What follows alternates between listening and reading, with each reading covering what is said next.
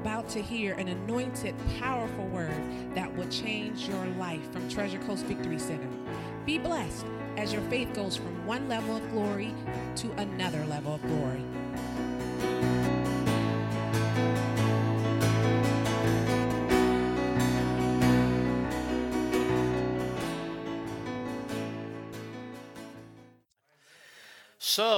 Take your Bibles, go to 1 Peter chapter 4 again tonight. Father, I thank you tonight for your word. Once again, I thank you for the revelation knowledge you're revealing in our hearts.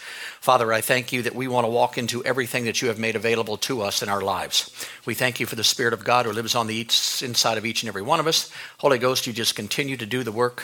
Lead us and guide us into all truth. Reveal to us what we need to do in this day and this hour and give us a revelation of the ability that we have, the name that we have, the authority that we have, the power that we have, so we can do what you want us to do in this day and hour. And we thank you for it. And everybody said, Amen.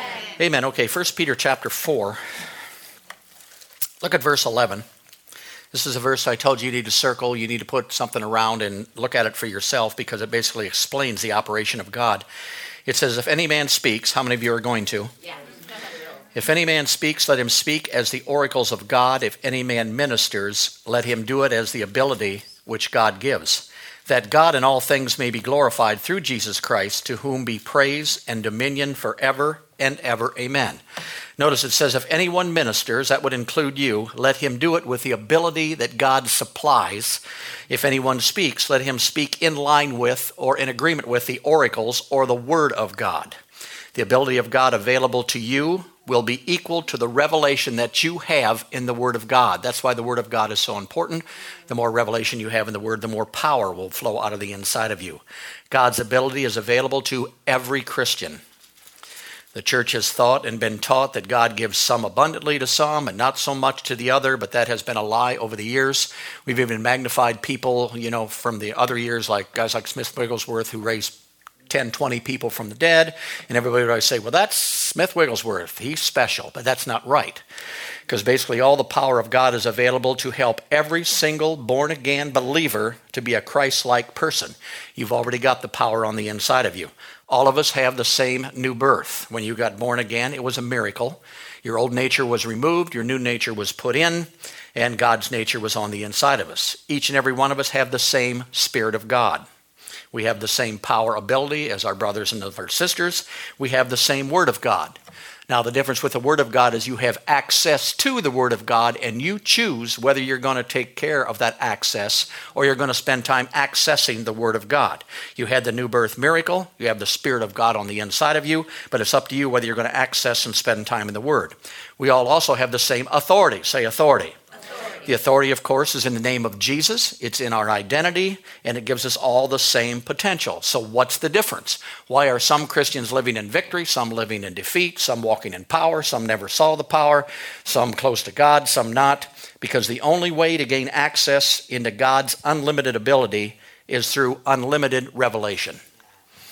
In other words, the more unlimited revelation you have in your life, the more power of God will flow out of the inside of you because on the inside of you, how many know your power is unlimited? I mean, we're talking about God living on the inside of you, so there's plenty of power on the inside of you. So we need revelation. Revelation is basically revealed knowledge in the Spirit. It's revealed knowledge in the spirit realm, basically, that you did not get from your five physical senses. You didn't see it, you didn't feel it. You just got it basically from the Word of God because the Word of God said it. You believed it, and that gave you knowledge. How many of you believe that God is real? How many of you seen Him? All right, you haven't seen him. What is that? That's revelation knowledge of something that you haven't really touched, you haven't really seen, but it tells you that God's there, so you get revelation knowledge. How many of you know that heaven's a real place? How many of you have been there? So you haven't been there, but you still believe with all of your heart something because it's been revealed to you by the Spirit of God on the inside of you, and even though you've never been there or never seen it. How many of you believe in angels? Angels come once again through revealed knowledge. How do we know there's angels? Because the Word of God says there are angels. What if I never see one? Doesn't matter.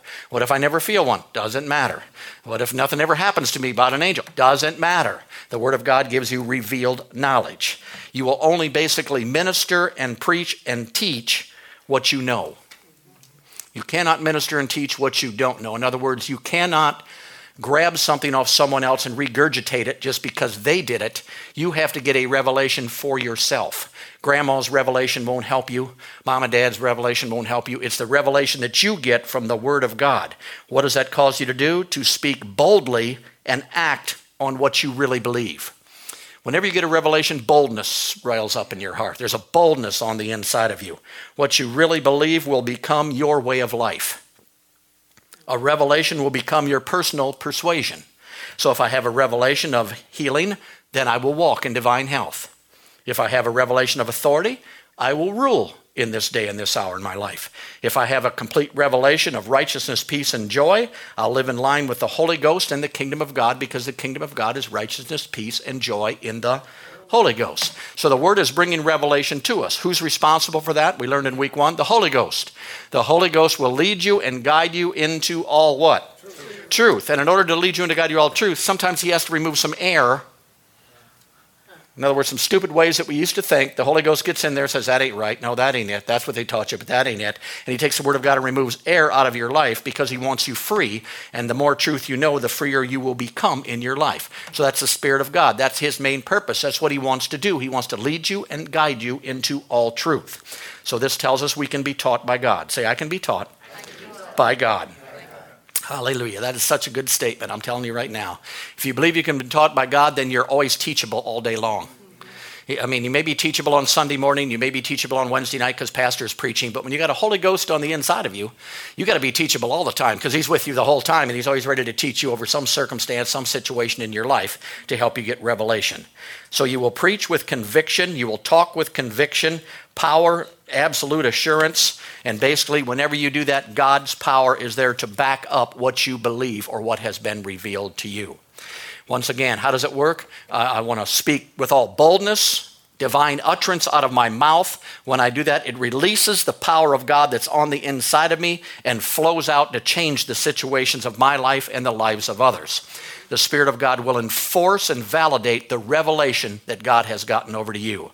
Uh, it says in Mark that they went forth and they confirmed the word with signs following. What was that? They went forward and they preached the gospel and they preached it with boldness. And when they did that, the Spirit of God backed up, or the power of God backed up what they preached. Now, how many know if it backs up what you preach, then it's a good idea to preach what's in the Word of God rather than something else?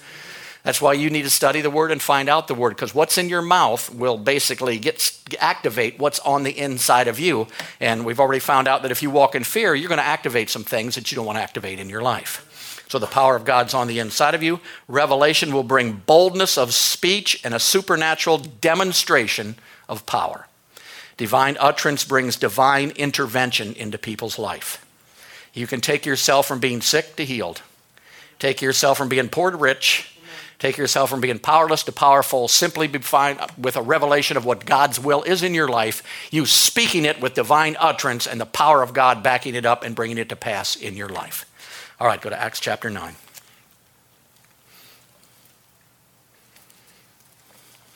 We're going to look at some stuff tonight. You're going to get some stuff tonight.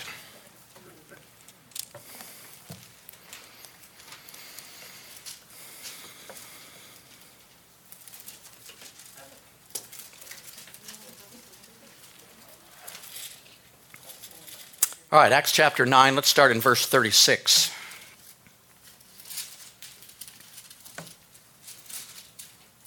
It says, Now there was at Joppa a certain disciple named Tabitha, which by interpretation is called Dorcas. This woman was full of good works and alms deeds which she did. And it came to pass in those days that she was sick and died, whom when they had washed, they laid her in the upper chamber. For as much as Lydda was nigh to Joppa, and the disciples had heard that Peter was there, they sent unto him two men, desiring him that he would not delay and that he would come. Then Peter arose and went with them. When he was come, they brought unto him in the upper chamber, and all the widows stood by him weeping, and showing the coats and the garments which Dorcas made while she was with them.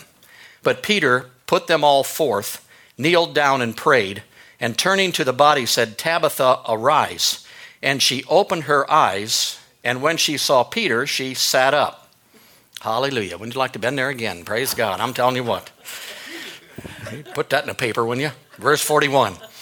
And he gave her his hand and lifted her up, And when he had called the saints and widows, presented her alive. And it was known throughout all Joppa, and many believed in the Lord. And it came to pass that he tarried many days in Joppa with one Simon the tanner. Okay, here we see the story of Dorcas or Tabitha. Peter basically, as you can see, got called to go to Joppa. Notice he got called to go to Joppa. So he did not go there to try to raise Tabitha from the dead. He did not go to make an attempt to do that. He went there because he already knew what God's will was in the situation. He didn't go there to pray a nice little prayer of comfort for the family and the people around him. He did not go with an attitude of, well, if God does it, it's fine, and if God don't do it, that's okay too. Apparently, Peter had a revelation of the Word of God and God's will. The people knew it. How do we know they knew it? Because they didn't go get George over in this town or Hank over in that town. They went and got Peter.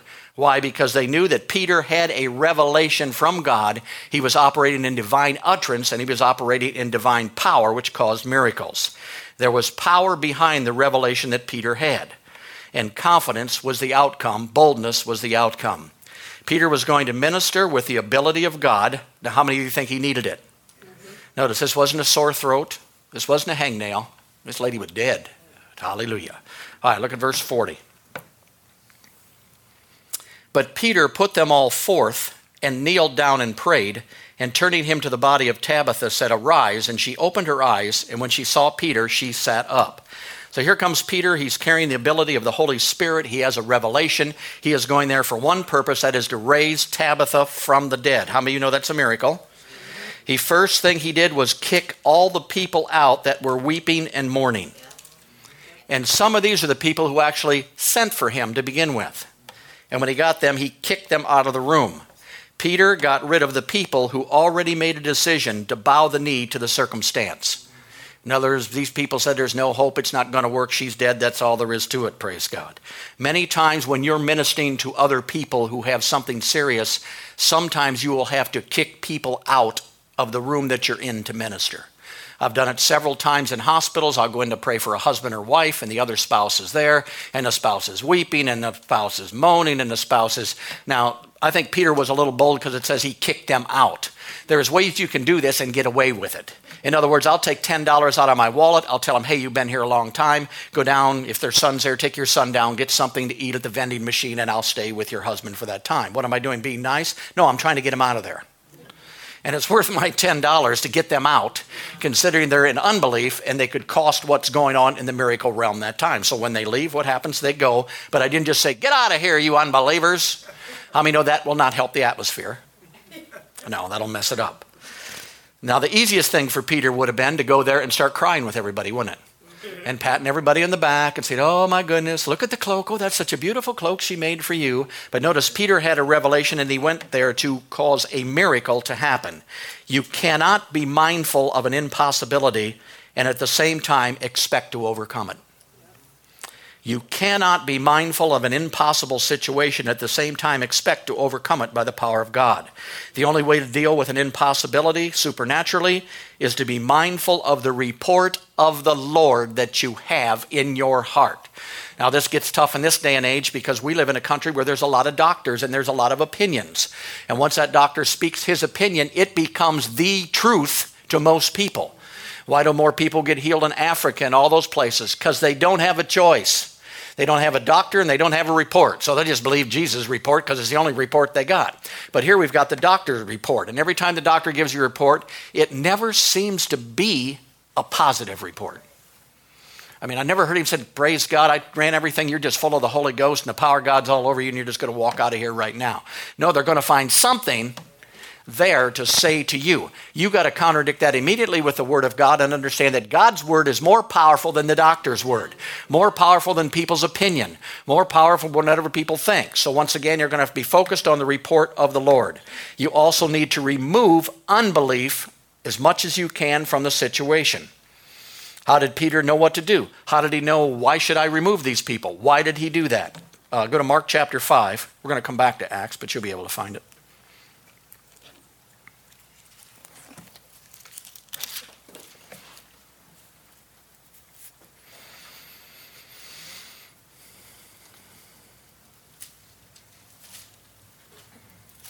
Interesting when you study the Bible to find out that Peter and Paul and all those disciples basically learned everything they learned the same way that we learn everything that we learn. They weren't a special group of people that just all at once got revelation knowledge, but they learned basically by studying the Word or studying Jesus and see what He did. All right, Mark chapter 5, let's look at verse 22. And behold, there came one of the rulers of the synagogue, Jairus by name, and when he saw Jesus, he fell down at his feet and besought him greatly, saying, My little daughter lies at the point of death. I pray thee, come and lay thy hands on her, that she may be healed, and she will live. And Jesus went with him, and much people followed him, and they thronged him. Now here's Jairus, came to Jesus, sent for Jesus. Why? His daughter was basically dead at this time. Now we just read Tabitha. What was the matter with her? She was dead, wasn't she? All right, look at verse 35. Go back to verse 34. And one of his friends came and said, No, go, go to verse 35. Let's go there first. While he yet spake, there came from the ruler of the synagogue's house, which said, Thy daughter is dead. Why troublest thou the master any further?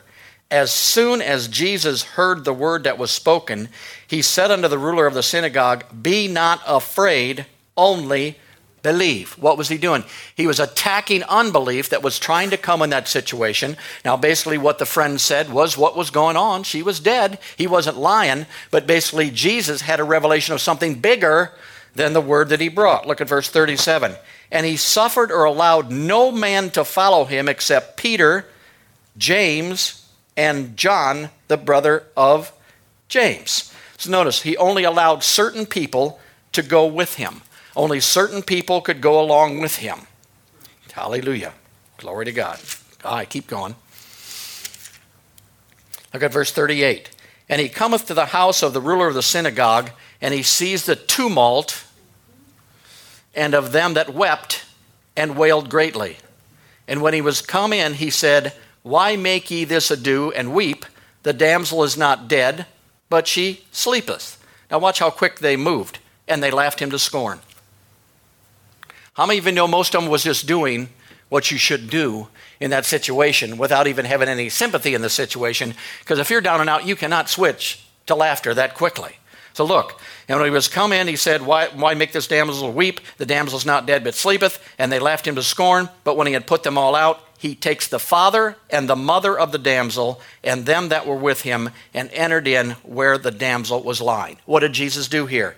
He kicked out all the unbelief so that he could do a miracle. Now, how many of you know one of the people he took along was Peter?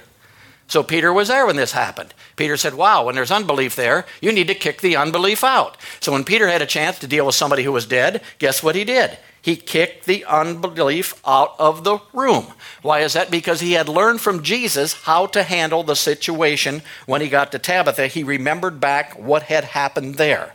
All right, just go look in Mark chapter 6. Look at verse 1. And he went out from hence and came into his own country, and his disciples followed him. And when the Sabbath day was come, he began to teach in the synagogue, and many hearing him were astonished, saying, From whence is this man these things? And what wisdom is this which is given unto him, that even such mighty works are wrought by his hands? Is not this the carpenter, the son of Mary, the brother of James and Joseph and Judah and Simon? And are not these sisters here with us? And they were offended at him. But Jesus said unto them, A prophet is not without honor, but in his own country, and among his own kin, and in his own house. And he could there do no mighty works. It doesn't say he would not do mighty works. It said there he could not do any mighty works except lay his hands upon a few sick folk and heal them. Well, what was the problem? The problem was, and he marveled because of their what? Unbelief. And he went round about the villages, and what did he do? He taught. He taught. So we find out not only is unbelief a problem that you've got to get rid of, but if people are in unbelief, the only way to get them out of unbelief is to simply to teach them. See, so many times people want prayer. You know, I need prayer, I need prayer for this. Many times instead of just laying your hand on them and praying them, you've got to locate them. You've got to find out where they're at first. You've got to find out what they're believing, what they're not believing. Because if you get a track record of praying for people who are in doubt and unbelief and you pray for 100 people, they all die, how many know it starts to affect you after a while? You think, what's this power of God stuff? I don't think I got any. What's this divine utterance? I don't think I got any of that. And it could just be you're dealing with unbelief people, and sometimes you have to use the word to take them out of their unbelief and into the present day victory so that you can get it over to them. We are delivery people. We deliver deliverance to people. We deliver healing to people. And sometimes some people are not ready to have that happen. I read a book one time by uh, Alexander Dowie. Did you ever hear him? Mighty man of God, did a lot of healings, did everything. He came to a city one time and they knew he was coming. And of course, about everybody he prays for got healed. That's just the where he was. And he set up in a house and they set him up on the second, second floor of this house. And people were lined up all the way through town to come get their healing. And the Bible says that 199 people passed by him before he prayed for one. He finally found somebody who was ready to receive at number 200. Then he could give the utterance and release the power, and it would be received by that person.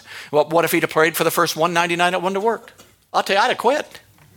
Would you, how far were you going to go in this stuff? So notice there's a revelation that you need to do. Sometimes you need to, we're too quick to pray.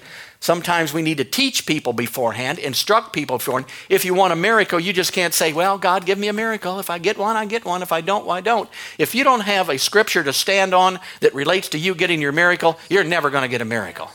So you got to start where it starts with the seed of the Word of God. You got to say, hey, by the stripes of Jesus, you said I'm healed. Bless God, then I'm healed. And if the Bible says I'm healed, I don't care what that person says. The pain says, the doctor says, I am healed. And I thank you, praise God for your miracle. And I am healed. What am I doing? Divine utterance, trying to release the power of God on the inside of me. But sometimes you have to go back and convince yourself of what's going on. Let's just go back and take a look at this. Oh, gosh, we're not getting very far here. All right, look at verse 25. And a certain woman, which had an issue of blood 12 years, and had suffered many things of many physicians, and spent all that she had, and was nothing better, but rather grew worse.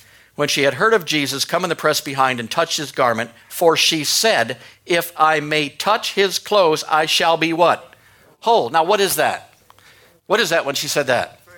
Divine utterance. She released divine utterance. Notice she did not say, If I might touch, if I touch his clothes, I might get healed if I touch his clothes? Well, I could be healed if he's in a good mood. No, if I may touch his clothes, I shall be made whole. So, what, what did we learn? We learned that it's divine utterance released out of our mouth basically releases the power of God. So, what happened when she did that? Verse 30. And Jesus, immediately knowing in himself that virtue or power had gone out of him, turned him about in the press and said, Who touched my clothes? Now, notice, when we operate, we're born again Christians. See, I'm born again. Say, the Spirit of God lives on the inside of me. So when I release divine utterance, the virtue or the power of God comes out of the inside of me to help me, to touch the people around me, to heal somebody, to deliver somebody. This lady gave divine utterance, but how many of you know she did not have any power in her because she wasn't born again and didn't have the Holy Ghost?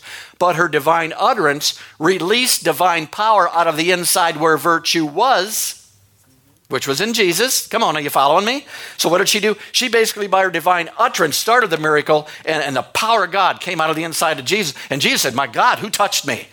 What happened? Somebody came to him, not in unbelief, not in trying to get something, but somebody came at him with divine utterance in their heart. And when he released it, the virtue of God came out of the inside of Jesus and it healed her because she didn't have her own virtue at that time. But he needed divine utterance from people. Notice there was a multitude of people here. How come she's the only one that got healed? Well, because God's a respecter of persons and he heals some and he doesn't heal others and sometimes he does and sometimes he don't. And he just like that lady because it's been a long time and she didn't have any money and no, no, no. Did it basically because there was divine utterance released and it released the power of God out of the inside of Jesus. Now watch what Jesus says, verse 34. And he said unto her, Daughter, thy faith has made you whole. Now we all know that it was the virtue that made her whole but all she had access to was the faith to draw the virtue out of the inside of Jesus. Are you following me? So what was it? It was divine utterance. So when Jesus got to the place where this, this girl was in verse 41, he said, Talitha Kuma, damsel, I say unto you, arise. What's that? Divine utterance.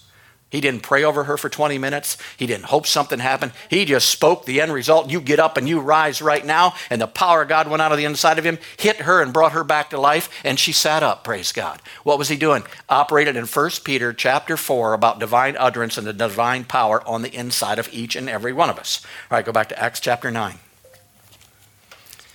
If you can just get this little thing down here, that's why we're spending two weeks on it. Because this is the key to healing and delivering and setting people free. All right, Acts chapter 9, go back to verse 40. But Peter put them all forth and kneeled down and prayed, and turning him to the body, said, Tabitha, arise. She opened her eyes, and when he, she saw Peter, she sat up.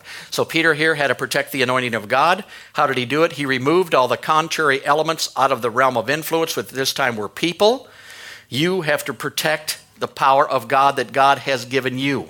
You have to separate yourself from the influences of the flesh, the influence of the unbelief in people's lives. Our tendency has always been to pray first. Pray, just pray, just pray. And I'll tell you, you know, God's been working on me too. He keeps saying, don't pray for anybody that you don't think is going to get what you're praying for right now. I didn't like it either. See? It's good. People come up for a healing, you pray for them, you walk away. I, I, I, prayed for them, you know, but, but God says it's not supposed to work that way. If you pray for them, the reason you pray for them is you're supposed to be releasing the power of God and they're supposed to get healed, not four weeks from now, not come back the 13th time, not come back the 20th time. You got to start believing for it right now. And if you're not in that position to do it, then don't even bother to do it because you're just them. And how many you know it's tough if you get prayed for 4,000 times when you're sick and you don't get anything. Pretty soon, what makes it? I'll go up again, put a hand on me again, and say, all that does is drive in the unbelief. We have got to become specialists in the area of the spiritual realm. We have got to know when to and when not to. We've got to know when to hit the mark. We've got to know when we're ready to hit the mark. We've got to know where we're at spiritually, praise God. So you got to stay away from sister bucket mouth, don't you? You have to stay away from brother gossip. Stay away from Oliver offense. Stay away from Harry Hurt and stay away from negative Nelly. Because all these people will affect the anointing of God that you have on the inside. The anointing requires an atmosphere of appreciation and an invitation to the Spirit of God so that He will manifest in a situation. It needs a faith atmosphere. How many know there are churches out there and places where the Holy Ghost isn't even welcome? One time somebody wanted to take me to a church because they belong to a new church, blah, blah, blah. So I said, okay, I'll go. I don't really like to do that. I went in and they hand you a bulletin, of course, and in the back of the bulletin it says, in this church we, we speak in one language, English. I said, well, I'm getting out of here. They don't even believe in tongues. I mean, what am I doing here? They don't even believe in that, that little manifestation of the Holy Ghost. What happens if something really happens here? Everybody's going to fall down and faint. Right on their bulletin, we only speak one language here, and that is English. So I said, well, so there's churches out there that don't even know about the power of the Holy Ghost. They don't know about the deliverance. They don't know about what they have on the inside. And the Holy Ghost will not break up your schedule just to invade your time all the time. You have to be ready at all times. He will not be able to invade your life because of your daily routine.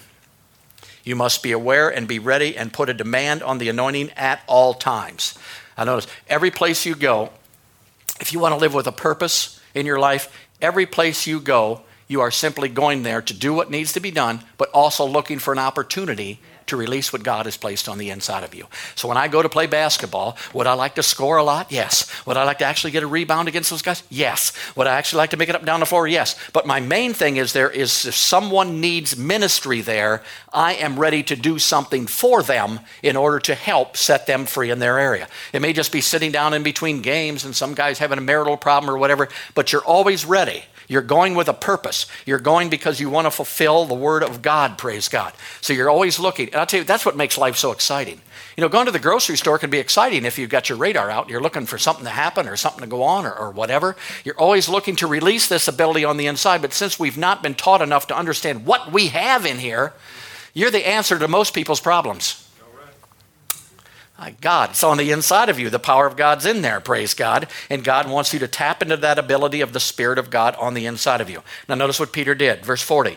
But Peter put them all forth and kneeled down and prayed. Turning him to the body, said, Tabitha, arise. And she opened her eyes, and when she saw Peter, she sat up. So Peter put them all forth, and then he knelt down, and what did he do? He prayed. Say, he prayed. Now, prayer in the Bible is explained as coming boldly to the throne to obtain mercy and grace to help in a time of need. Now, how many know this was a definite time of need? This lady's dead, praise God. Now, what did Peter pray? What do you think he prayed? I mean, he kneels down, here's this lady dead. Uh, what was he going to pray? I can tell you what he didn't pray. He did not pray, God, raise her from the dead. How do I know that? I'm glad you asked. Go to Matthew chapter 10, put your finger there.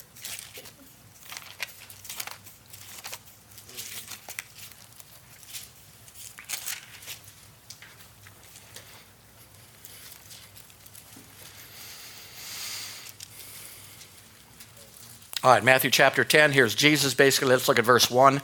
And when he called his disciples, 12, he gave them power against unclean spirits to cast them out and to heal all manner of sickness and all manner of de- disease. Look at verse 7. Now he's talking to the disciples. How many know Peter was there? And as you go preach, saying, The kingdom of heaven is at hand, heal the sick, cleanse the leper, raise the dead, cast out devils. Freely you have received and freely give. How many know Jesus was, pro- or Peter was probably listening to this? But notice what he says You heal the sick, you cleanse the leper, you raise the dead, you cast out devils. Freely you have received, now freely you have to give. So Peter would not have prayed for God to raise the dead when Jesus already told him to raise the dead. And most of the time we spend all our time praying for God to do what he gave us the ability to do ourselves, and we don't get any results because the power that God needs in order to get it done is on the inside of you, and the utterance he needs to get it done is already in your mouth, so it's only going to work from that standpoint. Are you following me? I know this is different. I know you never heard this before. I know this is not the way you pray. I'm trying to get you results, praise God. And this is the way it is. So he did not pray. He did not say, Oh God, heal him. Or God would have said, You I already told you to heal him. Raise him from the dead. I already told you, raise him from the I've given you everything that you need. We, we did a class before this on authority. You think it's a coincidence we did authority before miracles? No, it's not, because if you don't know your authority, you're never going to speak with divine utterance. You're going to speak like a little sheepish person. Oh, Jesus, if you want to do something, instead of bold. But notice, Jesus was always bold. Get up, be healed, be made whole, stop.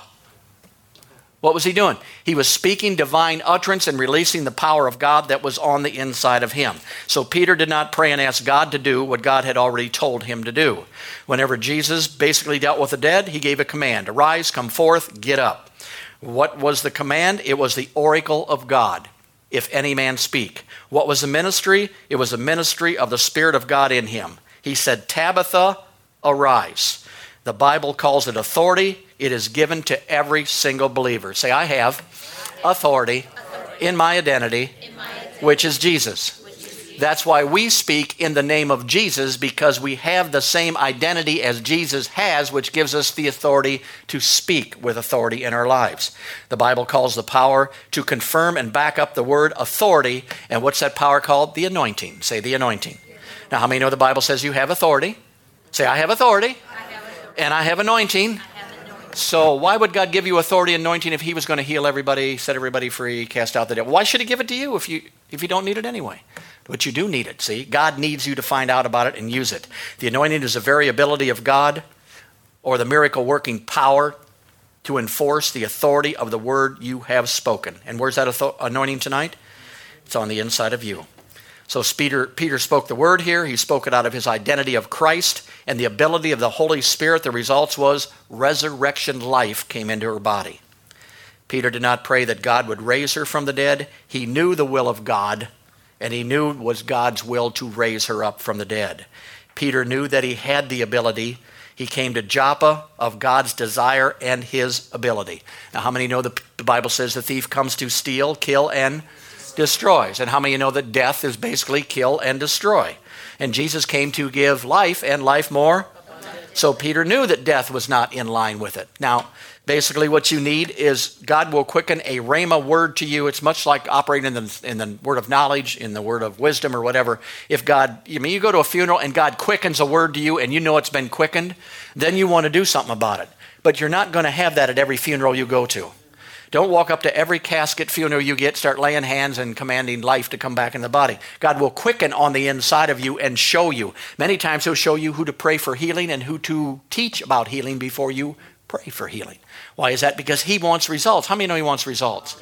I mean, if we're not going to get results, there's really no pat in the back. God doesn't say, oh, thank goodness TCVC prayed for 400 people last week. Nobody got healed, but they're praying for people. How many know that doesn't do any good?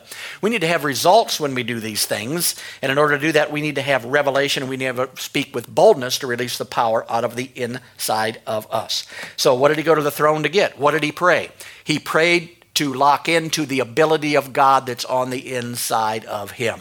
A lot of times when you run into a situation, you have trouble thinking even spiritual, especially if you hadn't been thinking spiritual the whole day. So what did he do? He took some time. He went before God. I'm sure he reminded himself that, praise God, I'm a new creation. Praise God, you told me to raise the dead. You gave me the ability on the inside to raise the dead. You gave me the ability to command with my authority in Jesus' name. What was he doing? He was basically building himself up, getting ready to do what God had asked him to do.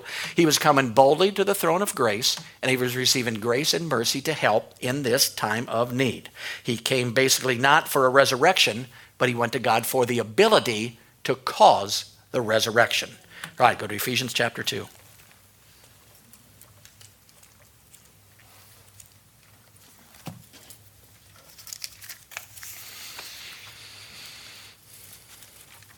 as you study this stuff, as you look at this stuff, as you listen to it, I mean, I used to listen to tapes over and over and over. And. If I found a tape that was tickling me, you know what I mean by tickling you?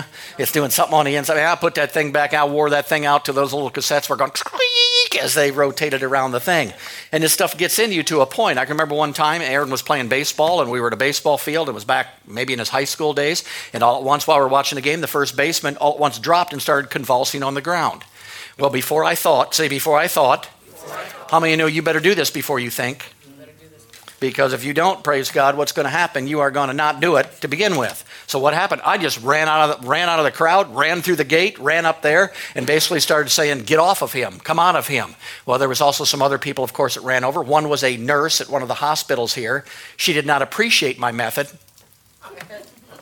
at all. Matter of fact, she told me to back off several times, and I just said, I got this. I said, get off of him, get up, rise up. You can do it. Come on, rise up. Now, notice, you've got to be in a certain place in order to do that. You see, you're just not going to do that all the time. But it just so happened I was studying the power of God. I was studying miracles. I was studying authority. My radar was up. You know, I, I was ho- almost hoping somebody would convulse and cl- collapse. You know, before it was over with. So when it happened, I ran out there and I was I was speaking powerfully. And I was speaking. How many know I had plenty of room? Nobody was crowding in. As soon as I said, get away from him and get out of him, I mean, everybody backed up about six feet because everybody, and of course, she got mad because she wanted to rush into the hospital. I just said, give me a minute here, just give me a minute here. And pretty soon he stopped convulsing. Pretty soon his eyes opened back up. Pretty soon he was looking at me. I don't know what his problem was, and I don't care. I just know it wasn't a God problem was a demonic problem. So basically, uh, basically he started looking better, and then they ended up having to take him. Of course, she had to take him to the hospital, whatever. Never found anything wrong with him. Never saw any effects. Never saw anything else. But that kind of stuff you just don't do unless you're in a position you see to do that. And if something happens like that, you may have to go to the throne of grace for a little while before you decide to run out in the middle of that thing and make something happen. But I believe, I believe that we're going to get into a place of revelation through the power of the Word of God that's being preached right now, that's taking people up from an old level of I'll pray for you to I'll heal you. Yeah. You know, I can't find in the Bible anywhere where He told us to pray for people, He told us to heal them. To cast out the devil, he never said fight the devil, play with the devil, give the devil a chance, hug the devil a little bit. He said cast the devil out. These are what believers are supposed to be doing on a daily basis. We're not going to somebody to pray for them, we're going to somebody to heal them. Remember when he said to Jesus, uh, My daughter's at home dying, Jesus said, I'll come and heal her. He didn't say, Well, I'll come pray for her and I'll get some of my friends. And no, he said, I'll come and heal him. What was he? He was decisive. That's what divine utterance is. It makes the promises of God yes and amen, not maybe. Not maybe it'll happen. Maybe it won't. Why? I know the will of God in this situation. Why is that? I've read the word. I know what God wants. I've renewed my mind. I'm not conformed to this world, but I've been transformed by the renewing of my mind that I know the ability and I know what God wants done in this situation. So I am taking his place and acting in his stead to do what he would do if he was here. But how many know he's not here? The only place he's here is on the inside of you. All right, Ephesians chapter 2. Look at verse 8. For by grace are ye saved through faith and not of yourselves. It is the gift of God. So here, grace provides what God has already supplied for you. God provides, or grace provides what God has already supplied. We are saved by grace through faith. Salvation is a gift, it was a grace supplied by God. Yet, how many know a lot of people are going to hell right now? Even in spite of the gift of grace. Why is that? Because they have not put faith in the free gift of grace of salvation that's already been provided for them. Well, here we are as believers. The Bible says we are filled with the Holy Ghost and the ability of God. That is a grace. Say it's a grace. then why isn't anybody seem to be operating in it even though we have it? Because it takes faith in what you got to activate what you got. And most of the church don't believe they got any ability on the inside of them whatsoever. Remember what Paul in Ephesians chapter 1 said? He wants us to understand the exceeding greatness of his power toward us that believe. It is the same power that raised Jesus Christ from the dead. And we just read over that. Raised Jesus Christ from the dead. I read that before. That's really good. No, he's trying to get a revelation over to us of the power. So people are going to hell because they have not put faith in a grace that's already been provided. And the church is not operated in power because not putting faith in another grace that's already provided, the Spirit of God living on the inside of us. There has to be an application of faith to receive grace from God. There has to be. I have authority. Why? The Bible says so. If I put faith in that authority, that authority will work. If I don't put faith in it, I'll never use it. I'll never one time do any divine utterance. I'll never speak to anybody. I'll never speak to a demon. I'll never speak healing. I'll never speak nothing because I don't know that I have authority. But you do. See? You can't go to God and say, well, if you gave me ability and if you gave me the power of God and you gave me authority, then I would have did everything you told me to do. And he's going to say, read the Bible. It's already in there and I already gave you everything you're supposed to be able to do. Praise God. So there's an application of faith to everything we got, whether it's healing, whether it's salvation, whether it's power, no matter to what it is. So Peter, basically, when he was praying, was trying to receive once again the grace and hook up to that ability that he had on the inside of her to raise her from the dead if he was going to raise her from the dead. Now, if God was going to raise her from the dead, then why did he need Peter? Why did he give Peter power? Did, Peter didn't need no power if God was going to do it anyway, if Peter just asked. No, he gave Peter power because he needed him to understand. So Paul once again prayed that we get a revelation of the power on the inside of us. And I'll just say this these things don't come by reading, they come by meditation. You can read it, read it, read it, and about every, you know, so long, every fifth day, you're going to read something about having power on the inside of you. But when you take the power scriptures and you write them out and you start closing your eyes, praying on the Holy Ghost, and seeing yourself cast out devils, and seeing yourself speak to sickness and disease and leave, and seeing yourself speak to the dead and be raised, that's when it builds on the inside of you. How many know your imagination will go anywhere? That's why God gave it to you. You can take it anywhere you want to take it in your imagination. You can make yourself the most depressed person in the world if you want to, and you will get there, or you can make yourself the most powerful human being on the earth simply by meditating on what he said, who you are. So, Peter, what did he do? He got rid of the riffraff that was there. He dumped them. He got on his hands and knees. He went to God once again to tap into that grace. I know I'm full of the power of God. I know I have the ability. I know you're will in this situation. I know I have divine utterance. And he turned to her and he spoke to the body. She opened up her eyes and she got up. Hallelujah. Do you see how it's done? Thank you. Go to Acts chapter 4. You need to get this tape and listen to it about 4,652 times. I'm telling you, it's amazing because every time you listen to a tape that you thought you had memorized, you learn something else all at once and wonder how you were stupid to miss that to begin with. Acts chapter 4.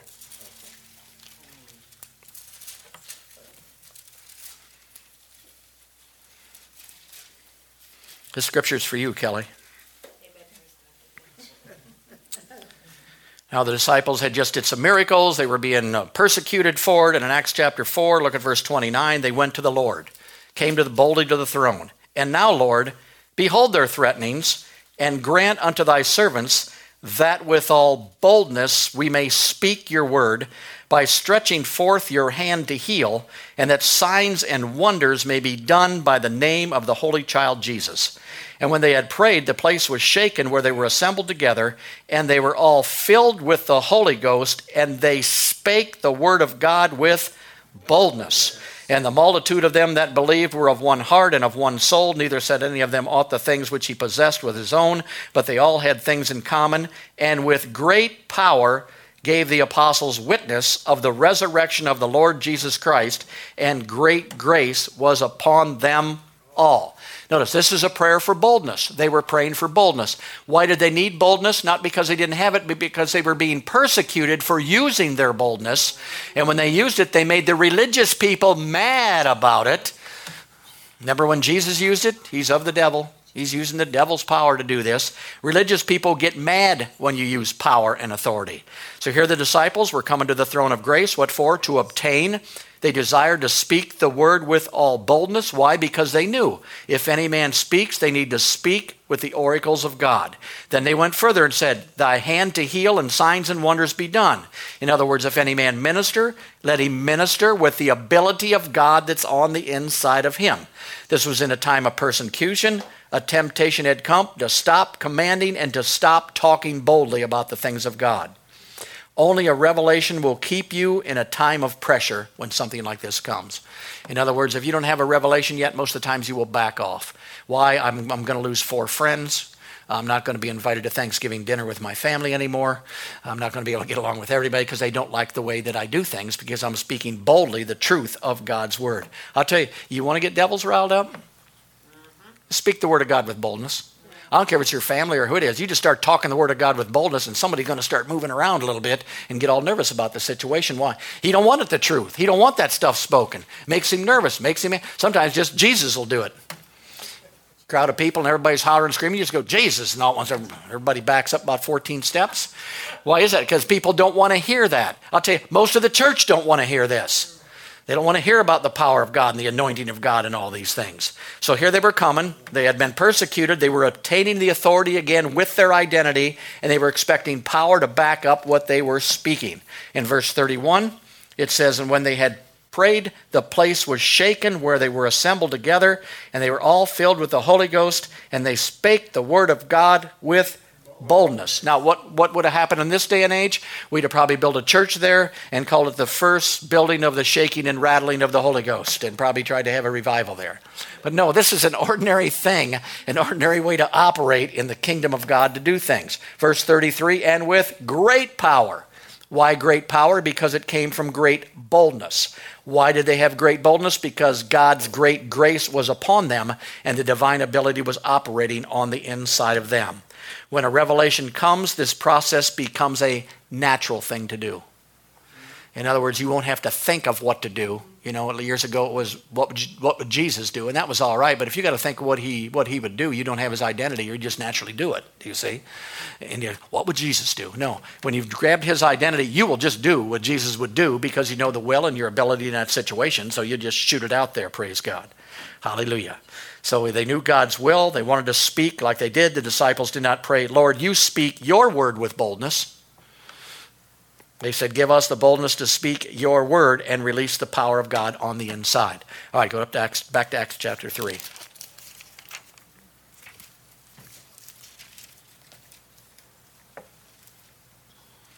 All right, Acts chapter 3, very familiar story. Verse 1 Now Peter and John went up together into the temple at the hour of prayer, being the ninth hour. And a certain man, lame from his mother's womb, was carried, whom they laid daily at the gate of the temple, which is called Beautiful, to ask alms of them that entered into the temple, who, seeing Peter and John about to go into the temple, asked alms. And Peter, fastening his eyes upon him with John, said, Look on us. And he gave heed unto them, expecting to receive something of them. Then Peter said, Silver and gold have I none, but such as I have I give thee in the name of Jesus Christ of Nazareth, rise up and walk. And he took him by the right hand and lifted him up, and immediately his feet and ankle bones received strength. And he, leaping up, stood and walked and entered with them into the temple, walking and leaping and praising God. Now you can see the whole system right here again. Number one, Peter had the identity because he said, In the name of Jesus Christ. In other words, is his identity of who I am, the new creation that I am. In the name of Jesus Christ, then he gave divine utterance. Rise up and walk.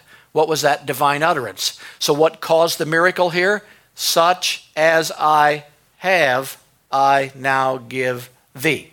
What would most of the churches done? They'd have probably put 10 cents in his cup as they went by, or 50 cents in his cup as they went by, because they think that's the ability that they have. But Peter knew what ability he had. He had the ability on the inside, such as I have. Notice he didn't say such as God has such as the angels has, but such as I have, I'm going to give unto you. In other words, I got something you need, and you're going to get it as soon as I release and the Jesus identity, the power of God, and the divine utterance. It's going to come, and I'm going to pull you up, and you're going to jump, leap, and praise God. And how many of you know it worked? Hallelujah. The same system. Divine utterance, spoke in the identity, released the power of God. All right, go to Ephesians chapter 6.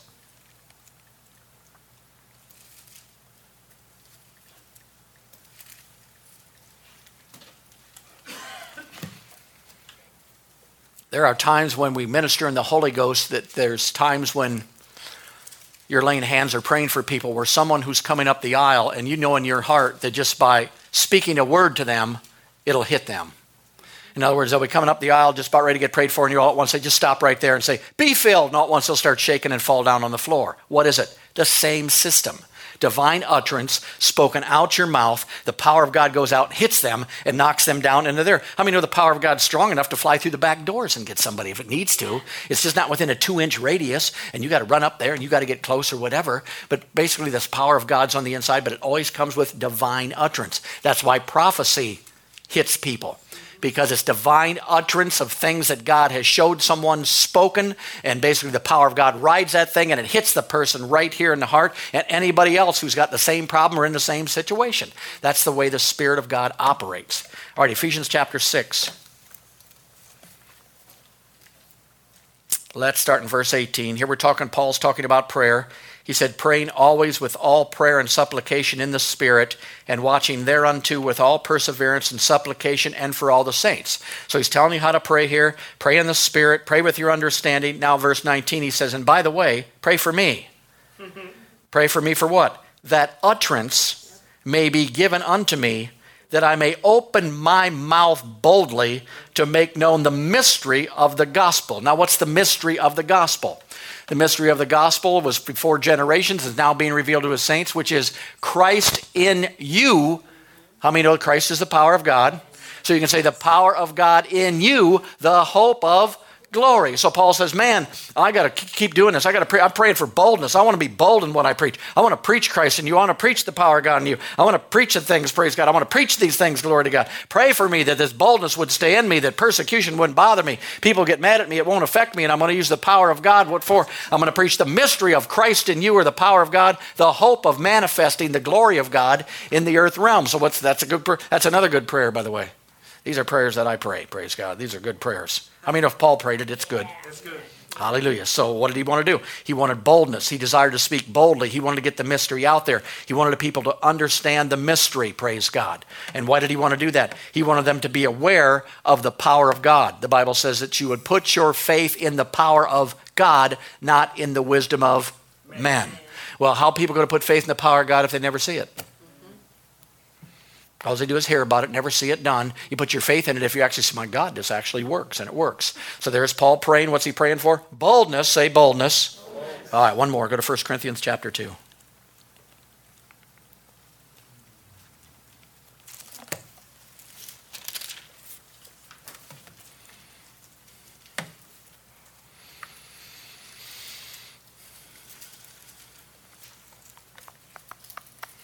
All right, 1 Corinthians chapter 2, look at verse 4. Paul says, And my speech and my preaching was not with enticing words of man's wisdom, but in demonstration of the Spirit and of power. Apparently his prayer is being answered, huh? Verse 5 That your faith should not stand in the wisdom of men, but your faith should be in the power of God. Now, notice this is very important, verse 4. And my speech and my preaching. Say my speech. Say my preaching Say my speech. my speech. Say my preaching. my preaching. Now, notice if you're a preacher, it's important to have divine utterance in your preaching, but you need it in your daily speech at the same time. See, you can walk in power after you preach on Sunday morning and release it. You can do it Wednesday night, you can release the power of God. But on Tuesday, you also need to be walking in your speech in line with the Word of God so you are ready to walk in daily power rather than Wednesday night and Sunday morning power. So not only his preaching, but his daily speech was lined up with the Word of God, releasing power whenever he needed to. So his words were in a demonstration of power. Why is this so important? So people could see how powerful Paul was? No. So people would put their faith in Paul. And this is the danger when you start operating in the power of God. You singing, How Great I Am Praise God. And you want everybody to adore you. And you want everybody to think you're Mr. Revival. And you are the one who's going to set the whole world straight. You've got to be in a position where you're through with that stuff and grown up on that stuff. Or somebody needs to come along and just smack you one good one right upside the head. Because there's no quicker. I mean, that's why we have revival breakout. And some of you aren't familiar with the old ones. But then, you know, three weeks later, he's sleeping with his secretary Come on. Why? Because he, he all at once became God's man of faith and power. Nobody else was. And his secretary starts sweet talking him, and pretty soon it goes out. The whole revival falls down. The whole thing falls apart. Revival after revival. Why? You need to be ready to operate in this stuff, and you need to understand it's His divine revelation that you're uttering. It's His power on the inside of you that's doing the work. You are just here to do what He's called you to do and what He's made you to do. Praise God. So Paul wasn't trying to build a big ministry, wasn't trying to get a good church, wasn't trying to say, Paul, you're the greatest. No, basically, he was operating in the power of God, and he wanted more boldness to continue to do it. So every born again believer, basically, the manifestation of the Spirit is to profit all. A manifestation profits you, profits the people around you. A word of wisdom and knowledge profits somebody else. Healing profits somebody else and the people that see the miracle. It's all about profiting the things of God. Every born again believer can say this such as I have, I can give to others. In the name of Jesus, I can do whatever needs to be done. It's not a churchy thing, it is a lifestyle thing. You can walk this way and talk this way and be this way, praise God. But you got to line your daily speech up with the Word of God and get a revelation of the power that's on the inside of you. Hallelujah. Say, I have, I have power, power, on the inside of me. Inside of. I have been called, called appointed, appointed, anointed, anointed to, operate to operate in the operation of God.